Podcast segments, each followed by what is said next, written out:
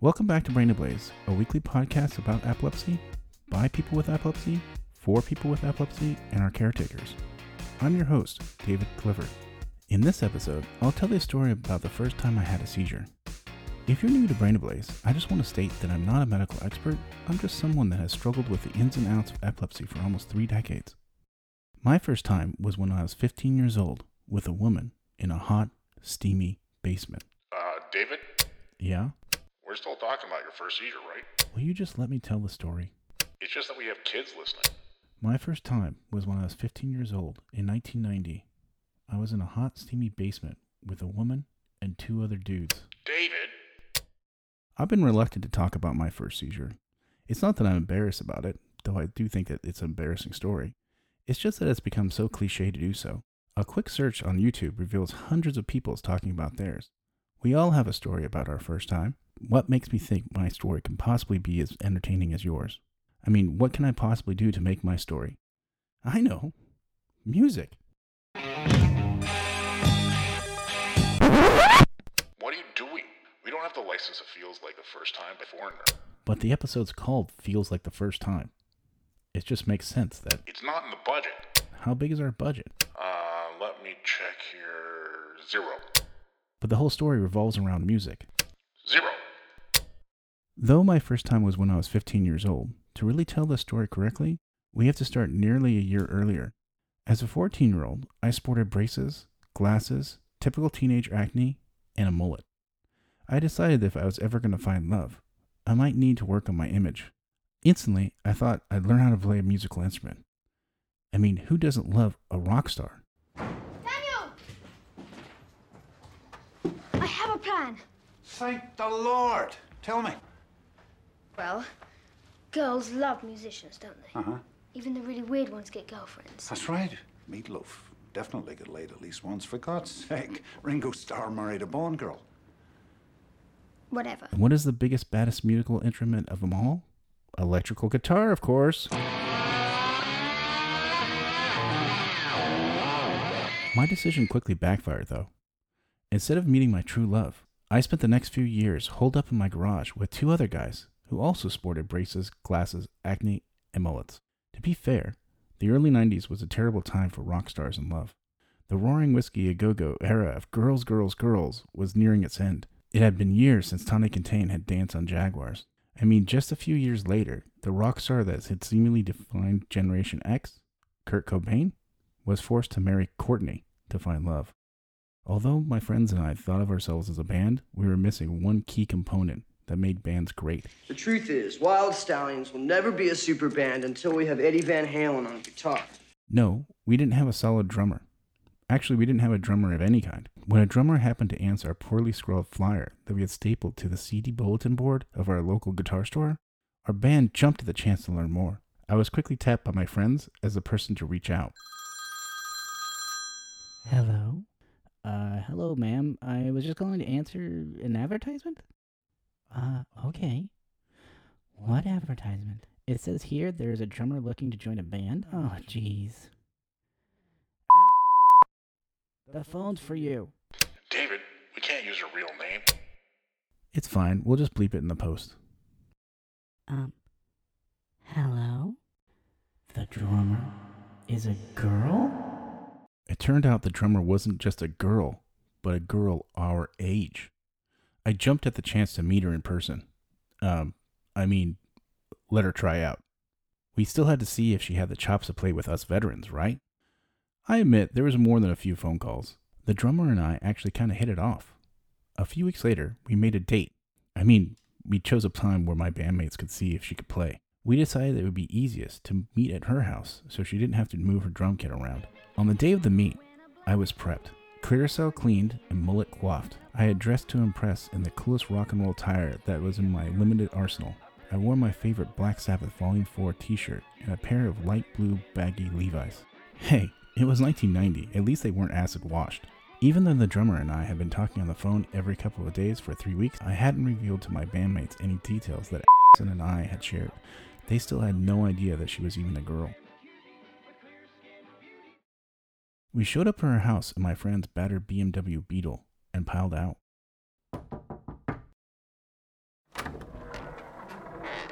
May I help you? Uh, uh we're, we're here to meet Al. What is this pertaining to? Out of my peripheral vision, I could see my bandmates confusingly stepping back from the door. Before I knew it, they had huddled back at the bug. Let them in. They're my friends. Hold on. Don't embarrass them. When I joined my bandmates, they were already discussing their intention to leave immediately. It was obvious that the lady wasn't even going to let us through the front door. How long did she think that we were going to hang out here in the blistering Southern California heat? And there was one more thing. The drummer was a girl. Girls can't play drums, right? From her porch, Son's mom waved us back to the house. After a little convincing, I pushed my friends to grab their gear. We followed Son's mom through the house to a basement door. That in itself was weird for us. I mean, there aren't a lot of basements in Southern California. She opened the door to a long set of stairs, and we filed down. And sat behind her huge drum kit. I mean, Neil Peart huge. Two bass drums and at least eight different cymbals. You could barely see her. There was one thing for sure she could play. I mean, really play. I had already been glistening from the heat outside, but I instantly broke out into a full sweat. Maybe it was a bad idea to convince my bandmates to meet her. There are so many ways it could go poorly. There's no way she's going to be impressed with our finger quote band. When stood up from behind the kit, all I could think was, Oh, crap. She's even good looking, too. Suddenly her mom said, It sure is hot down here. I'll get some cold cokes. She peered at us with suspicion. Let's keep the door open, shall we? It's okay. I mean, we're just here to play. That's what I'm afraid of. After her mom left, sat down behind her kit and quickly stated, Let's see what you got. It was unbearably hot in the basement. Thinking about it now, I wonder if the lady of the house didn't turn up the heat just to drive us away. Surprisingly, we all hit it off. Our musical styles were very similar. She loved Black Sabbath, Aerosmith, Guns N' Roses, and even Rush. She had no problem playing brand new songs like Metallica's Enter Sandman that had only been released a few months earlier. It was blistering loud in the basement. After the fourth or fifth song, we heard the basement door slam shut. and gave us a little wink. With the four of us confined in the basement, it became even hotter. David. I mean, the temperature continued to rise.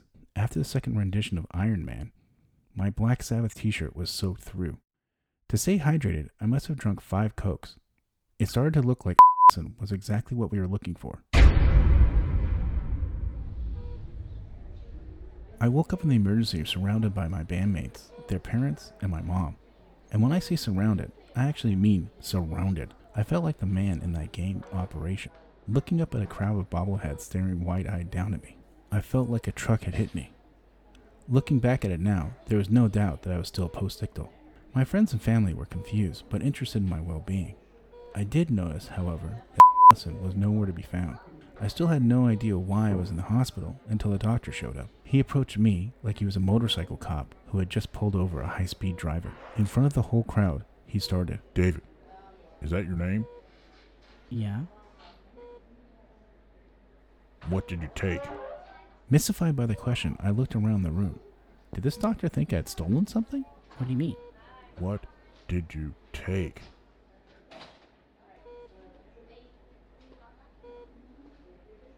Come on, kid. Oh, it's kid now? People don't have seizures for no reason. You gotta help me help you. What drugs were you and your friends taking? What's a seizure?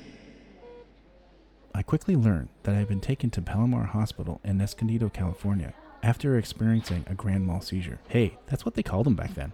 My friends told me it took some time to load me into the ambulance because the EMT's first reaction to seeing a long haired kid wearing a Black Sabbath t shirt sprawled on the ground next to his guitar was that I had overdosed. It even took them a few minutes to actually check my pulse.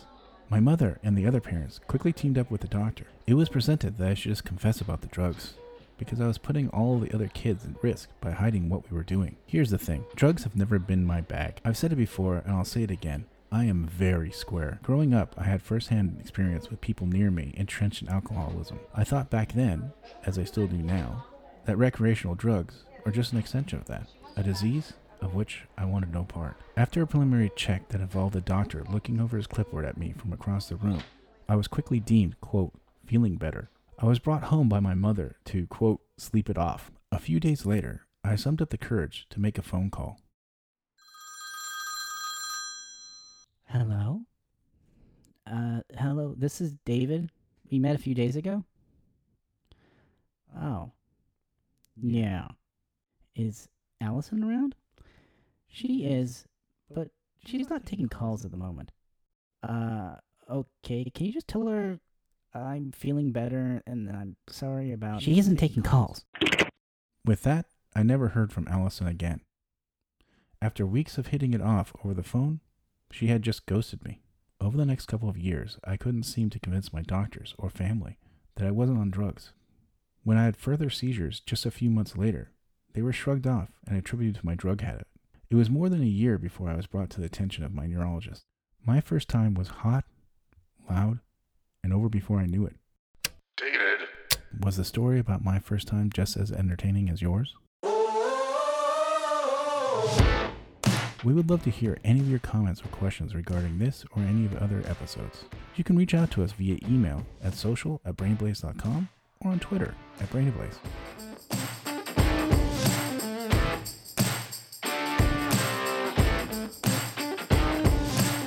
And if you like this episode, consider subscribing or even helping us providing a five star rating on Apple Podcasts or wherever you download your content. One small click really does help. See you next time.